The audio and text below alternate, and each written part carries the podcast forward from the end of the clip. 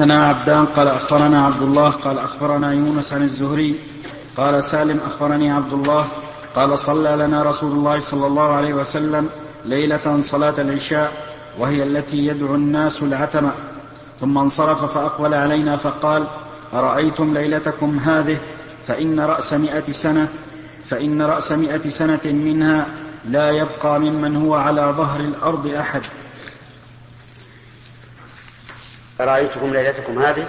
يعني أخبرونا أخبروني عن ليلتكم هذه ماذا يكون بعدها. فبين بقوله إنه على رأس مئة سنة لا منها لا يبقى ممن هو على ظهر الأرض أحد. والذي يولد بعد ذلك؟ يبقى أو لا؟ لا مو ممكن قطعا بقي.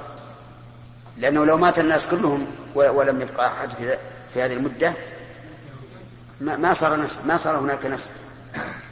لكن كل من ولد بعد هذه المقالة فإنه يبقى ولو بعد مئة سنة.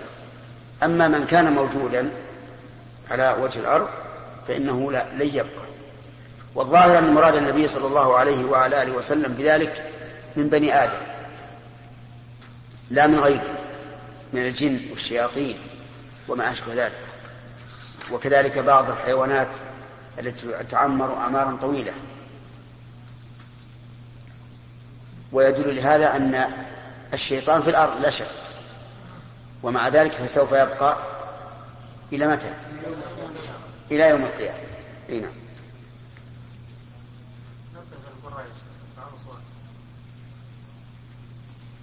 هذا صح راح اللي يذهبون إلى مقعد المسجد. عندك عندك في الباب هذا. هم هنا ولا برا؟ الأخير الله يحكينا فيها.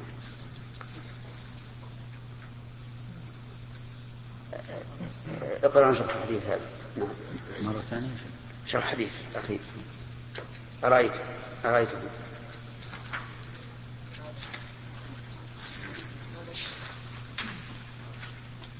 لا بأس. لازم يقول تقدم ولا ولا يأتي؟ تقدم.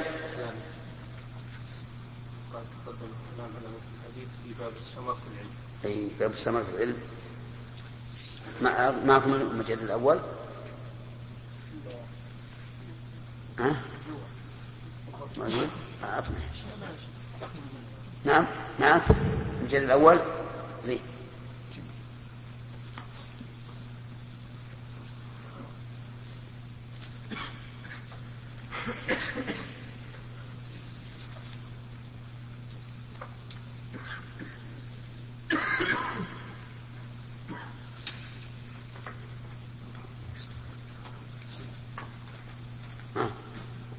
وجدته خذوا يا مصطفى. فيس هذا هذا طالع.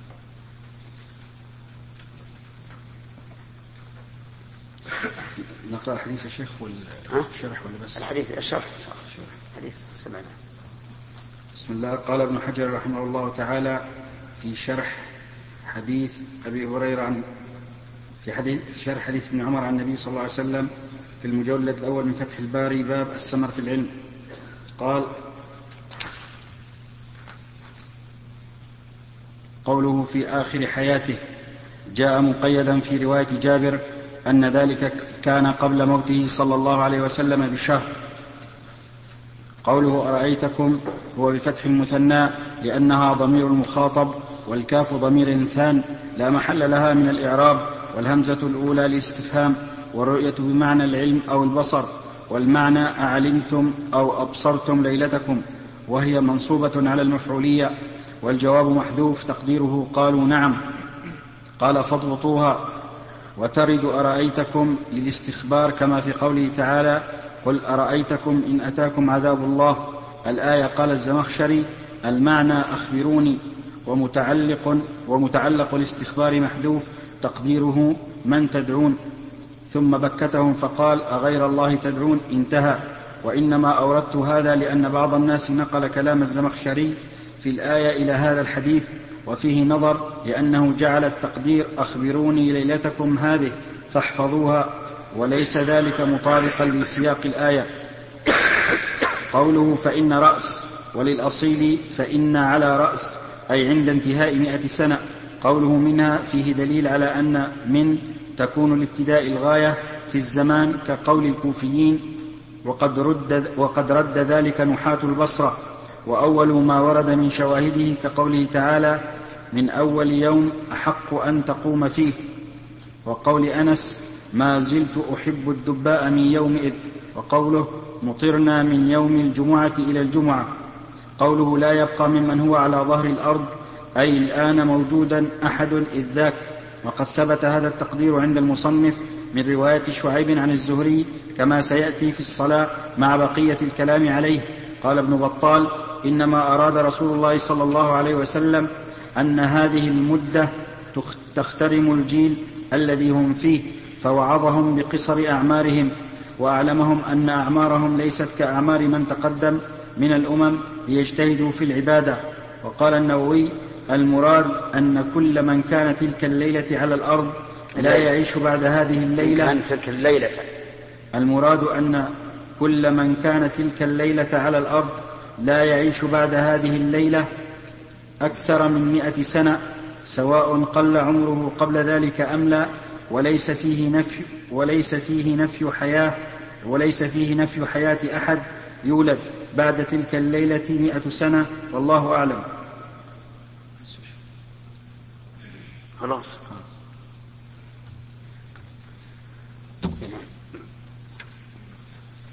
وعلى كل حال الآن فهمنا أنه يستثنى من ذلك بل ربما نقول إنه لم يدخل فيه ما سوى الإنسان فالجن والشياطين لا يدخلون في الحديث.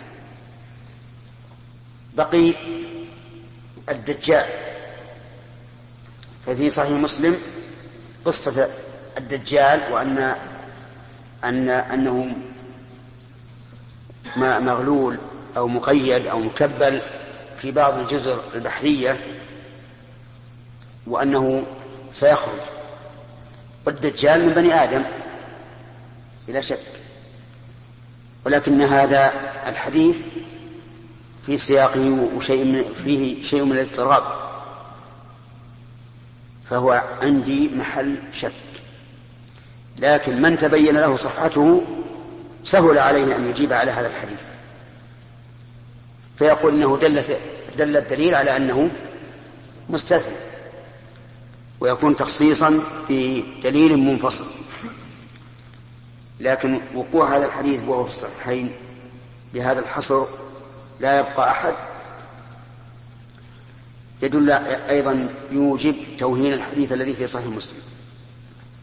ولكن من تبين له أنه صحيح فلا بد أن يقول بمقتضاه. ومن شك فيه فلا يكلف الله نفسا إلا وسعها. نعم. الشاهد من هذا الحديث قوله ليلة صلاة العشاء وهي التي يدعو الناس العتمة أي يسمونها العتمة نعم. نعم. أي حديث احتج به البخاري ومن قال بالقول على موت الخضر والجمهور على خلافه. وقال السهيلي عن أبي عمر بن عبد البر وتوارث الأخبار باجتماع الخضر نعم. باجتماع الخضر بسيدنا رسول الله صلى الله عليه وسلم. قد إيش؟ يقول وقال السهيلي عن أبي عمر بن عبد البر قد توارت قد توارت الأخبار. توارت ولا تواردت ولا تواترت؟ تواترت. نعم. تواترت أخبار اجتماع الخبر بسيدنا رسول الله صلى الله عليه وسلم. وهذا يرد قوله من قال لو كان حيا لاجتمع بنبينا صلى الله عليه وسلم. وأيضا عدم إتيانه إلى نبي صلى الله عليه وسلم ليس مؤثرا في الحياة ولا غيرها. لأننا عهدنا جماعة آمنوا به ولم يروه مع الإمكان. وزعم وزعم ابن وزعم ابن عباس وهب وزعم ابن عباس ووهب أن الخضر كان نبيا مرسلا. وممن قال بنبوته أيضا مقاتل إسماعيل بن أبي زياد الشامي وقيل كان وليا. وقال أبو الفرج والصحيح أنه نبي.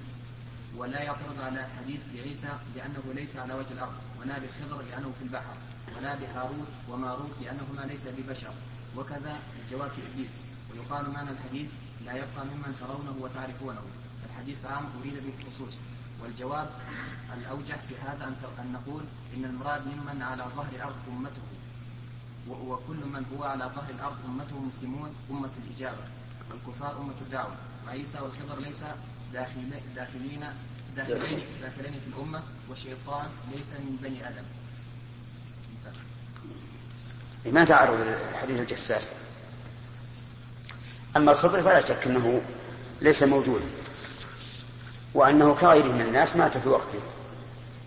هذا هو الصغير وإلا لكان من أصحاب عيسى ولا ولا ولا ولا اشتهر وأما قول هذا القائل أنه تواترت الأخبار بأنه جاء إلى النبي صلى الله عليه وسلم فهذا من أعجب ما يكون.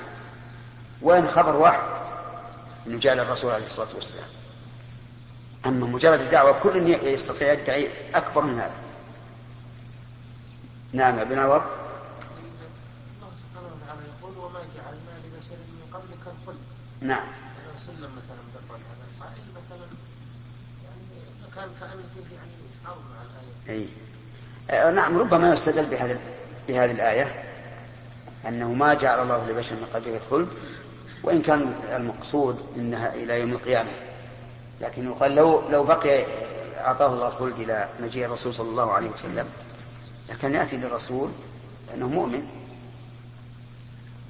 وأما عيسى فنعم صح أنه يقال لا يب... أصل... لم يدخل أصلا لأنه ليس على ليس على وجه إيش؟ إي نعم. لأن الشيطان كما قلنا أنظره الله عز وجل إلى يوم يبعثون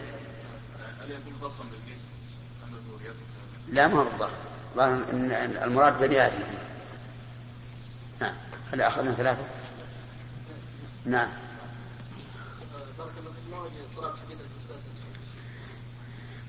اقرأه تجده إن شاء الله. فيه قصة فاطمة بن قيس هل هي مبانة أو من وفاة؟ عدتها من وفاة أو من حياة؟ في أيضا بعض بعض السياقات. ثم سياقها أيضا ما تطمئن له النفس. لكن كما قلت لكم إبراء للذمة. من تبين له صحته وجب عليه الأخذ به. نعم. باب وقت العشاء إذا اجتمع الناس أو تأخروا. حدثنا مسلم بن إبراهيم قال حدثنا شعبة عن سعد بن إبراهيم عن محمد بن عمرو هو ابن الحسن بن علي. قال سألنا جابر بن عبد الله عن صلاة النبي صلى الله عليه وسلم فقال كان يصلي الظهر بالهاجرة.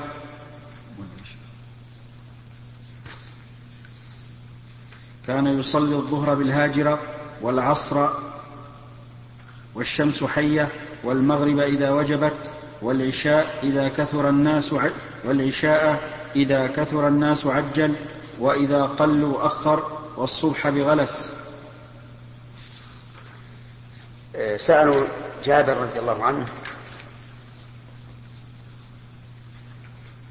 ليس لمجرد العلم النظري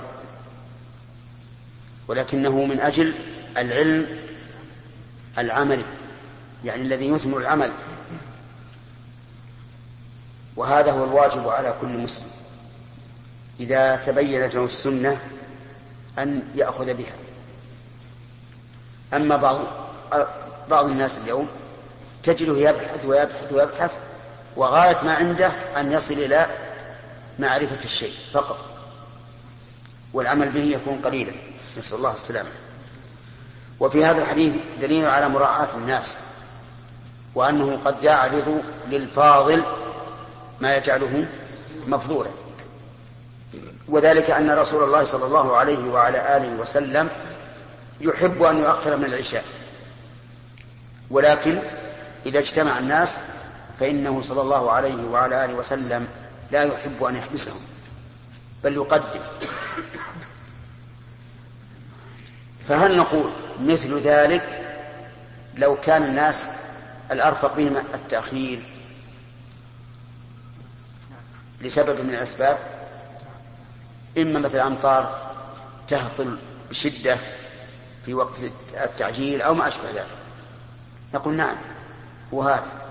لأنه ما دام رسول الله صلى الله عليه وسلم يراعي الناس في التعجيل فكذلك تكون مراعاة في التأخير لكن في أشياء تعرف لا دائما.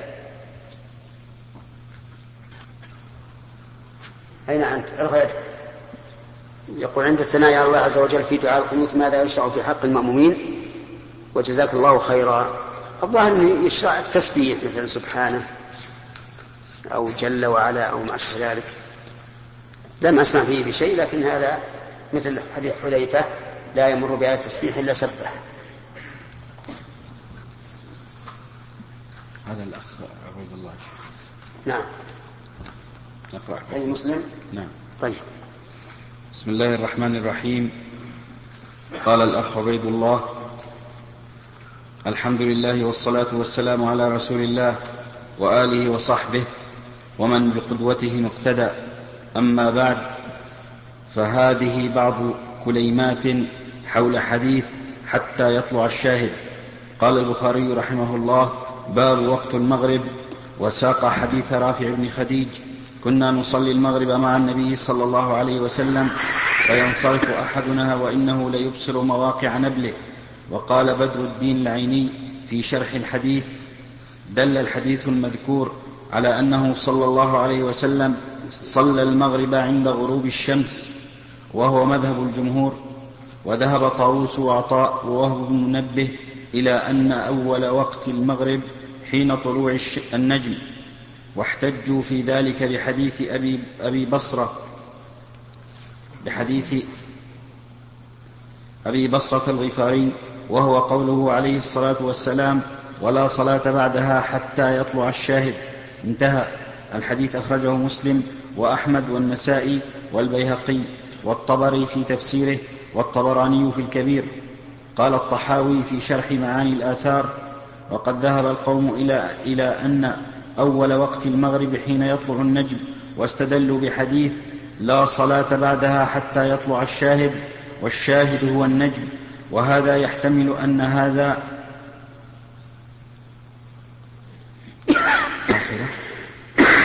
وهذا يحتمل أن هذا آخر قول رسول الله صلى الله عليه وسلم كما ذكره الليث ويكون الشاهد هو الليل.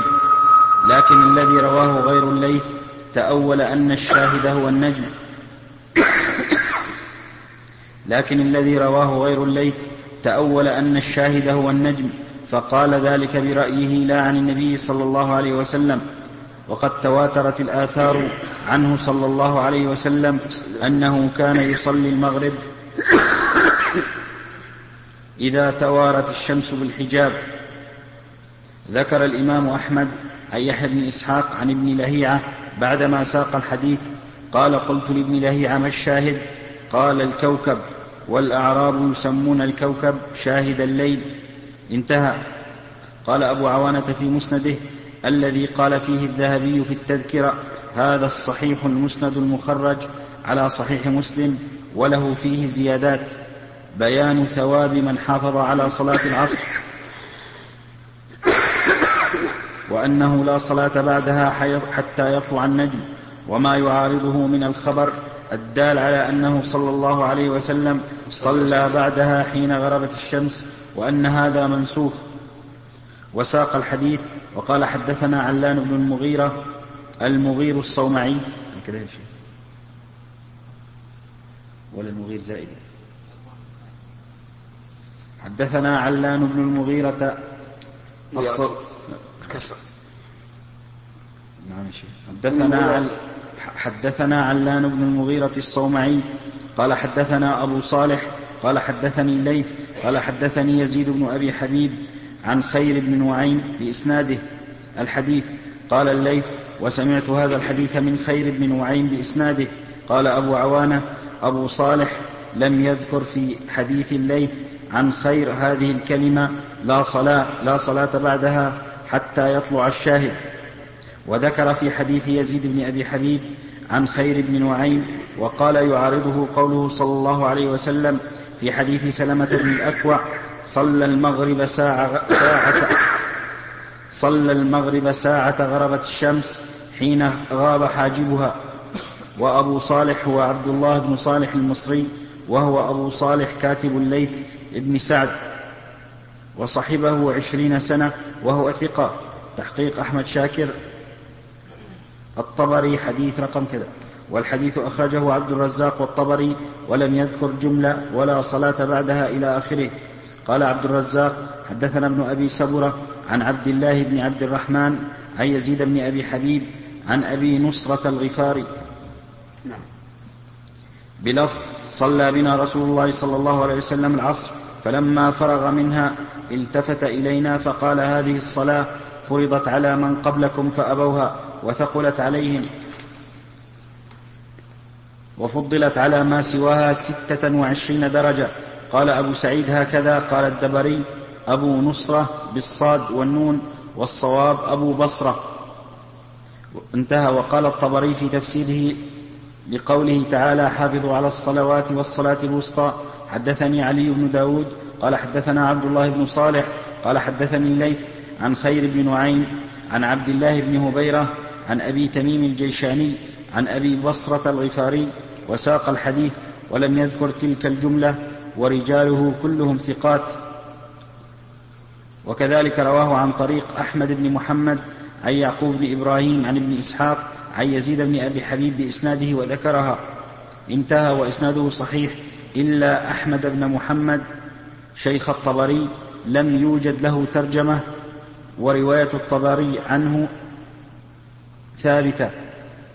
قال الشوكاني في نيل الأوطار قد اختلف العلماء بعد اتفاقهم على أن أول وقت المغرب غروب الشمس في العلامة في العلامة متى يعرف بها الغروب فقيل بسقوط قرص الشمس بكماله وقيل برؤية الكوكب وبه قالت القاسمة.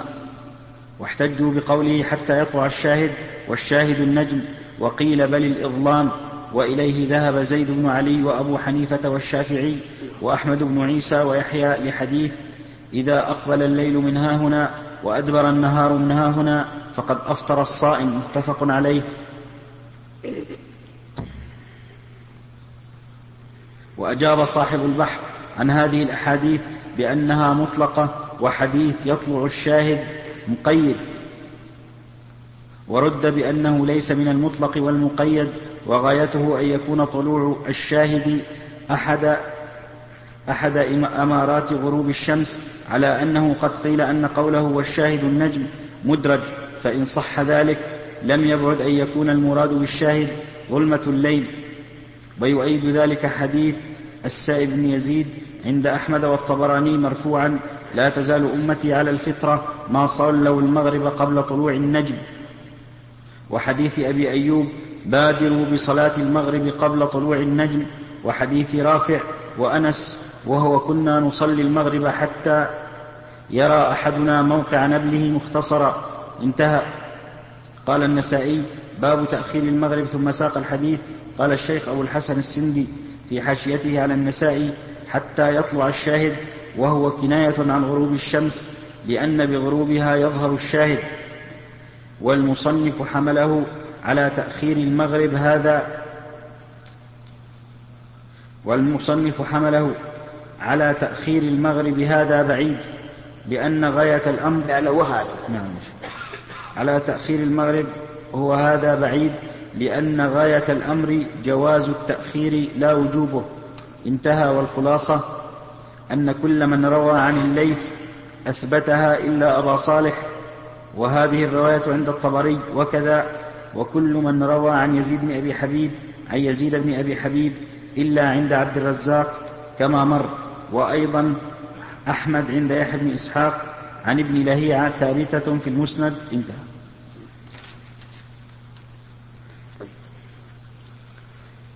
وخلاصة الأمر أن الرواة اختلفوا في إثباتها والسكوت عنها. وعلى تقدير صحة ثبوتها يمكن أن يراد بقوله حتى يطلع الشاهد أي حتى يأتي وقت طلوع الشاهد وهو الليل لأن الليل هو وقت طلوع الكواكب كما قال تعالى وجعلنا الليل والنهار آيتين فمحونا آية الليل وهذا الحمل ليس ببعيد كما حمله بعض العلماء على غروب الشمس لأن غروب الشمس يطلع به الشاهد. والتقييد أيضا بالشاهد في النفس منه شيء لأن بعض النجوم تتبين قبل الغروب بربع ساعة وأكثر وبعض النجوم تختفي ولا تبين إلا بعد الغروب بربع ساعة وأكثر فالشاهد أنه إن كانت اللفظة محفوظة فالمراد بذلك دخول الليل لأنه الوقت الذي يطلع به الشاهد وقد ذكرنا لكم سابقا أنه إذا جاءت نصوص مشتبهة ونصوص محكمة فإنه يجب أن نحمل المشتبه على المحكم وهناك نصوص محكمة بأن الرسول صلى الله عليه وعلى آله وسلم يصلي المغرب إذا غاب حاجب الشمس يعني أنه إذا غابت الشمس صلى المغرب. نعم. طيب يا شيخ القول بالشذوذ أن هذه رواية شاذة ما نعم. يتفق مع أصول مصطلح الحديث؟ بس اللي أثبتها أكثر. إلا أن تكون شاذة بالنسبة للأحاديث الأخرى لكن ما دام يمكن الحمل على معنى ليس ببعيد؟ فإن مراد وقت طلوع الشاهد يعني وقت طلوعه وهو الليل.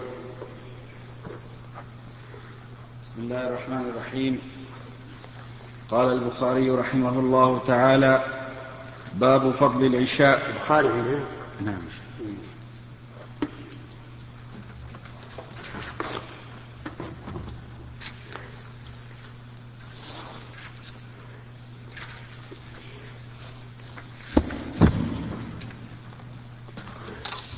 نعم.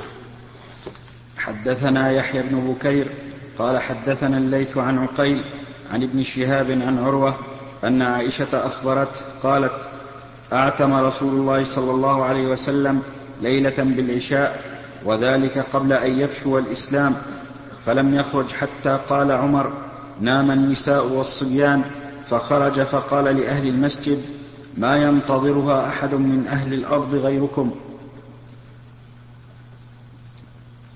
حدثنا محمد بن العلاء قال أخبرنا وهذا هو السر في أن عائشة قالت وذلك قبل أن يفشو الإسلام لأنه قال لينتظرها غيركم وكأن المسلمين قليلين وكأن المسلمين قليلون في ذلك الوقت. أو أنهم كانوا يبادرون بصلاة العشاء ولم يؤخر أحد إلا أنتم. نعم حدثنا محمد بن العلاء قال أخبرنا أبو أسامة عن بريد عن أبي بردة عن أبي موسى أنه قال كنت أنا وأصحابي الذين قدموا معي في السفينة نزولا في بقيع بطحان والنبي صلى الله عليه وسلم بالمدينة فكان يتناوب النبي صلى الله عليه وسلم عند صلاة العشاء كل ليلة نفر منهم فوافقنا النبي صلى الله عليه وسلم أنا وأصحابي وله بعض الشغل في بعض أمره. فأعتم بالصلاة حتى ابهار الليل ثم خرج النبي صلى الله عليه وسلم فصلى بهم فلما قضى صلاته قال لمن حضره على رسلكم أبشروا إن من نعمة الله عليكم أنه ليس أحد من الناس يصلي هذه الساعة غيركم. أو قال ما صلى هذه الساعة أحد غيركم؟ لا يدري أي الكلمتين. قال قال أبو موسى فرجعنا ففرحنا بما سمعنا من رسول الله صلى الله عليه وسلم. في هذا دليل على أن الأفضل تأخير صلاة العشاء وفيه دليل على أن من نعمة الله أن من من نعم الله على الإنسان أن يمن الله عليه بموافقة الشرع. ولا شك أن هذا أكبر نعمة لأن موافقة الشرع فيه غذاء البدن والروح. والنعم الأخرى البدنية ليس فيها إلا إيش؟ غذاء البدن فقط. ثم قد يكون خيرا للإنسان وقد يكون شرا. فإن من عباد الله من لو أغناه الله لأفسده الغنى ومنهم من لو أفقره لأفسده الفقر. وفي هذا دليل على فرح الإنسان بنعمة الله عليه. ولا سيما في الأمور الدينية سواء كانت هذه الأمور الدينية من العبادات أو من العلوم النافعة أو غير هذا نعم. باب ما يكره من النوم قبل العشاء. حدثنا محمد بن سلام قال أخبرنا عبد الوهاب الثقفي قال حدثنا خالد الحداء عن أبي المنهال عن أبي برزة أن رسول الله صلى الله عليه وسلم كان يكره النوم قبل العشاء والحديث بعدها. كراهة النوم قبلها لأن لأن الإنسان إذا نام فإما أن يستغرق في النوم فلا يقوم وإما أن يقطع نومه فيكون في ذلك الغلق والقلق لأن كثيرا من الناس إذا قام قبل أن يشبع من النوم صار معه غلق وقلق وربما أرق أيضا. فلهذا كان النبي صلى الله عليه وعلى آله وسلم يكره النوم قبلها قبل العشاء. وكذلك يكره الحديث بعدها. الحديث يعني تحدث الناس بعضهم إلى بعض. تحدث الناس بعضهم إلى بعض. إلا أن العلماء استثنوا حديث الإنسان مع أهله وحديثه مع ضيفه. فإنه لا بأس بذلك. لأن الحديث مع الأهل فيه مصلحة عظيمة وهي ائتلاف الأسرة وإدخال السرور عليها وإعطاء وإعطاء النفوس حريتها في في مثل هذا الحديث. وأما الضيف فلحقه فلو نزلك فلو نزل بك ضيف بعد صلاة العشاء فلا بد من الحديث إليه ولا بد من إكرامه وهذا من إكرامه أيضا. واستثنوا أيضا مسائل العلم السهر في مسائل العلم والمناقشة فيها. واستدلوا لذلك بفعل أبي هريرة رضي الله عنه فإنه كان يسهر في ليله من أجل حفظ أحاديث رسول الله صلى الله عليه وعلى آله وسلم. وربما يقال أيضا يزاد في هذا أمر الرابع وهو ما إذا كان الحديث في مصالح المسلمين. مثل أن يجتمع رؤساء الدوائر مثلا لشغل ما ينفع البلد وما أشبه ذلك فهذا أيضا يستثنى من, من كراهة الحديث بعد العشاء. والمهم أن الرسول صلى الله عليه وعلى آله وسلم كان يكره الحديث بعد, بعد العشاء. ووجه ذلك أنه إذا تحدث تأخر في النوم. وإذا تأخر في النوم فربما يفوته صلاة آخر الليل أو يفوته ما هو أعظم صلاة الفجر في وقتها أو مع الجماعة وقد ذكر الأطباء أن النوم في أول الليل أفضل من الناحية الصحية فيفوت هذا الفضل. لكن لو كان هناك سبب مصلحة عامة أو خاصة لا بد منها فلا بأس. نعم.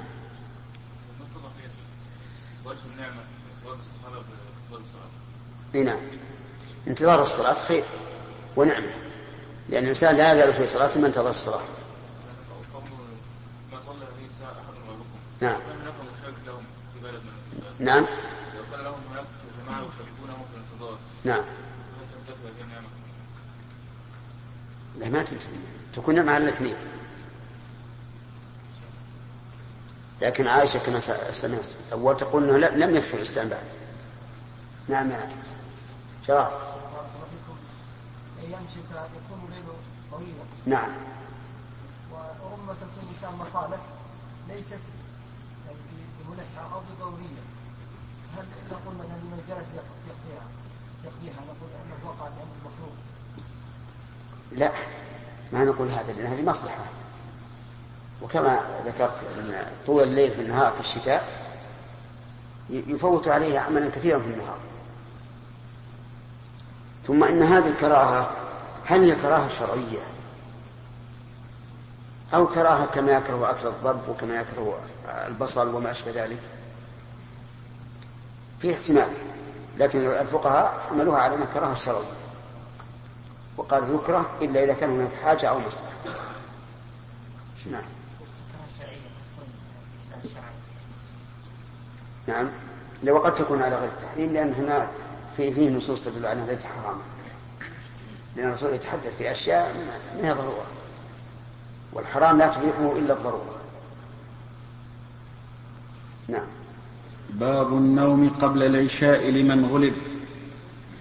حدثنا أيوب بن سليمان قال حدثني أبو بكر عن سليمان قال صالح بن كيسان أخبرني ابن شهاب عن عروة أن عائشة قالت أعتم رسول الله صلى الله عليه وسلم بالعشاء حتى ناداه عمر الصلاة الصلاة نام النساء والصبيان فخرج فقال ما ينتظرها أحد من أهل الأرض غيركم؟ قال ولا يصلي يومئذ إلا بالمدينة. ولا يصلى يومئذ إلا بالمدينة. وكانوا يصلون فيما بين أن يغيب الشفق إلى ثلث الليل الأول. طيب ثلث الليل الأول وثلث الليل الأوسط وثلث الليل الآخر. وجه ذلك آه، للترجمة واضح حيث قال نام النساء والصبيان. وهل المراد النساء والصبيان الذين في المسجد أو الذين في البيوت؟ نعم يحتمل المعنيين يحتمل الذين في المسجد إذا كانوا حاضرين. ويحتمل أنهم الذين في البيوت يعني رقدوا قبل أن يرجع إليهم أولياؤهم وما دام يحتمل مانعين وهو صالح لهما فهو يحمل على هذا وهذا. يعني رقد النساء والصبيان الحاضرون والنساء والصبيان الذين في البيوت. وقوله ولا يصلي يوم إلا بالمدينة هذا كالتبيين لحديث عائشة السابع. وذلك قبل إيش؟ أن يفشو الإسلام نعم. ليس غريبا هذا. أي؟ الذين آمنوا خارج المدينة الشيخ كيف؟ كثير من الناس أسلموا. كانوا خارج المدينة في البوادي والقرى. نعم. كيف يصلون العشاء؟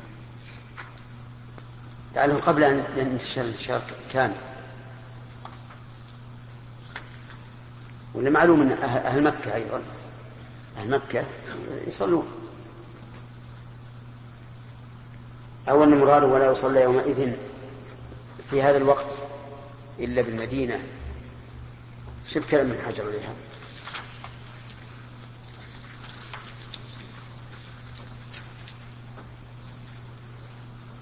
قوله حدثني أبو بكر. قوله ولا تصلى. قال ابن حجر. قوله ولا تصلى بالمثنات الفوقانية وفتح اللام المشددة أي صلاة العشاء والمراد أنها لا تصلى بالهيئة المخصوصة وهي الجماعة إلا بالمدينة.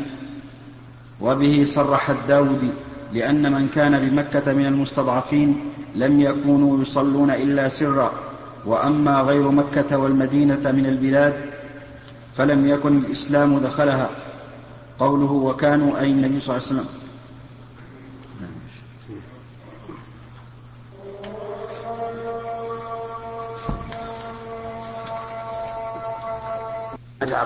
قوله وكانوا أي النبي صلى الله عليه وسلم وأصحابه. وفي هذا بيان الوقت المختار لصلاة العشاء لما يشعر به السياق من من المواظبة على ذلك. وقد ورد بصيغة الأمر في هذا الحديث عند النسائي من رواية إبراهيم بن أبي عبلة عن الزهري ولفظه ثم قال صلوها فيما صلوها نعم. صلوها فيما بين أن يغيب الشفق إلى ثلث الليل وليس بين هذا وبين قوله في حديث أنس أن إنه أخر الصلاة إلى نصف الليل معارضة لأن حديث عائشة محمول على الأغلب من عادته صلى الله عليه وسلم.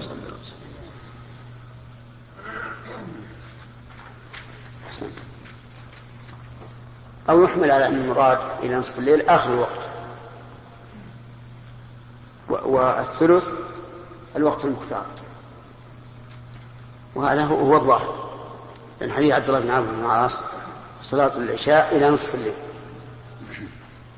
يدل على هذا. وأن ما بين الثلث إلى النصف وهو السدس هذا هو وقت الصلاة وقت صلاة العشاء المختار. ولو قدم فلا حرج. نعم.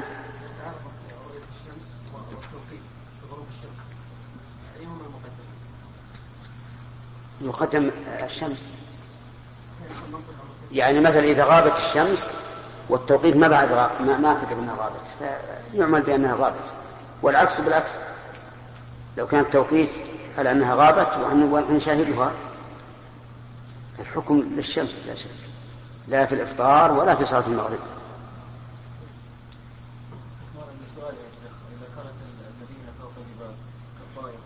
نعم لا يفطرون الا بعد الذين هم تحتهم الذين هم تحتهم في اسفل الجبل الا بنصف ساعه نصف ساعة. ليس بصحيح. وكلامك صحيح في غير هذا. إلا ما لا يصح منه بعد. خلنا نستثني جدة جدة هل ينزل شيء؟ حين أنزل شيء وما يكون بينهم من الساعة. ومكة أيضا ما بينه وبين الطائف إلا خمس دقائق. نعم؟ أقل بعد؟ طيب. سليم.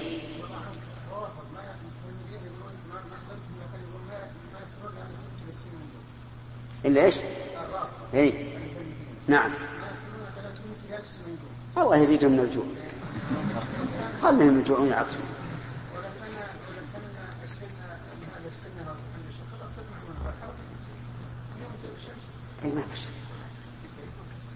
لا يزال الناس بخير ما عجل الفطر فمن لم يعجل فليس بخير. نعم. الذي مثلا يركب في الطائرة عند أن الطائره مثلا وقت الأذان يعني اثناء أثناء الأذان ثم ترتفع. بعد بعد أن غاب بعد أن غابت. نعم. وهو إلى الآن ما افطر كان ينتظر الأذان فعند الأذان اقلعت الطائرة فارتفعت وراء الشمس إي نعم. فله أن ياكل ولو شاهد الشمس. ولو شاء إذا- غربت الشمس فقد أفطر الصائم. وهذا الرجل غربت الشمس وهو في الأرض. أما لو لو أقلع قبل الغروب خمس دقائق مثلا. ثم لما ارتفعت بقي يشاهد الشمس إلى نصف ساعة فهو لا يفطر. لأنه لم يحل لم يحل وقت الإفطار وهو وهو في الأرض. انتهى الوقت؟ فافتح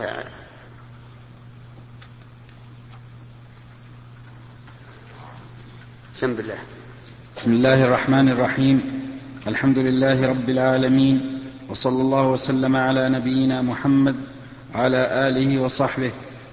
قال البخاري رحمه الله تعالى في صحيحه حدثنا محمود قال أخبرنا عبد الرزاق قال أخبرني ابن جريج قال أخبرني نافع قال حدثنا عبد الله بن عمر أن رسول الله صلى الله عليه وسلم شغل عنها ليلة فأخرها حتى رقدنا في المسجد ثم استيقظنا ثم رقدنا ثم استيقظنا ثم خرج علينا النبي صلى الله عليه وسلم ثم قال ليس أحد من أهل الأرض ينتظر الصلاة غيركم. وكان ابن عمر لا يبالي أقدمها أم أخرها إذا كان لا يخشى أن يغلبه النوم عن وقتها وكان يرقد قبلها. قال ابن جريج قلت, قلت لعطاء وقال سمعت ابن عباس يقول أعتم رسول الله صلى الله عليه وسلم ليلة بالعشاء حتى رقد الناس واستيقظوا ورقدوا واستيقظوا فقام عمر بن الخطاب فقال الصلاة. قال عطاء قال ابن عباس فخرج نبي الله صلى الله عليه وسلم كأني أنظر إليه كأني أنظر إليه الآن يقطر رأسه ماء واضعا يده على رأسه فقال لولا أن أشق على أمتي لأمرتهم أن يصلوها هكذا. فاستثبت عطاء. كيف وضع النبي صلى الله عليه وسلم يده على رأسه كما أنبأه ابن عباس فبدد, فبدد لي عطاء بين أصابعه شيئا من تبديد ثم وضع أطراف أصابعه على قرن الرأس ثم ضمها يمرها كذلك على الرأس حتى مست إبهامه طرف الأذن مما يلي الوجه على الصدر. وناحية اللحية لا يقصر ولا يبطش. إلا كذلك وقال لولا أن أشق على أمتي لأمرتهم أن يصلوا هكذا. اللهم صل وسلم في هذا الحديث عدة فوائد أصولية وفقهية. فمن ذلك أن بعض أهل العلم استدل بهذا الحديث على أن النوم لا ينقض لا ينقض الوضوء. لقوله رقدنا ثم استيقظنا ثم رقدنا ثم استيقظنا. والرقاد النوم. وظاهر الحال أنهم لم لم يتوضأوا فاستدل بعض العلماء بذلك على أن النوم ليس بناقض مطلقا. وكذلك في حديث أنس أنهم ينتظرون صلاة العشاء حتى تخفق رؤوسهم ثم يصلون ولا يتوضؤون. ولكن المسألة فيها خلاف طويل. يبلغ ثمانية أقوال.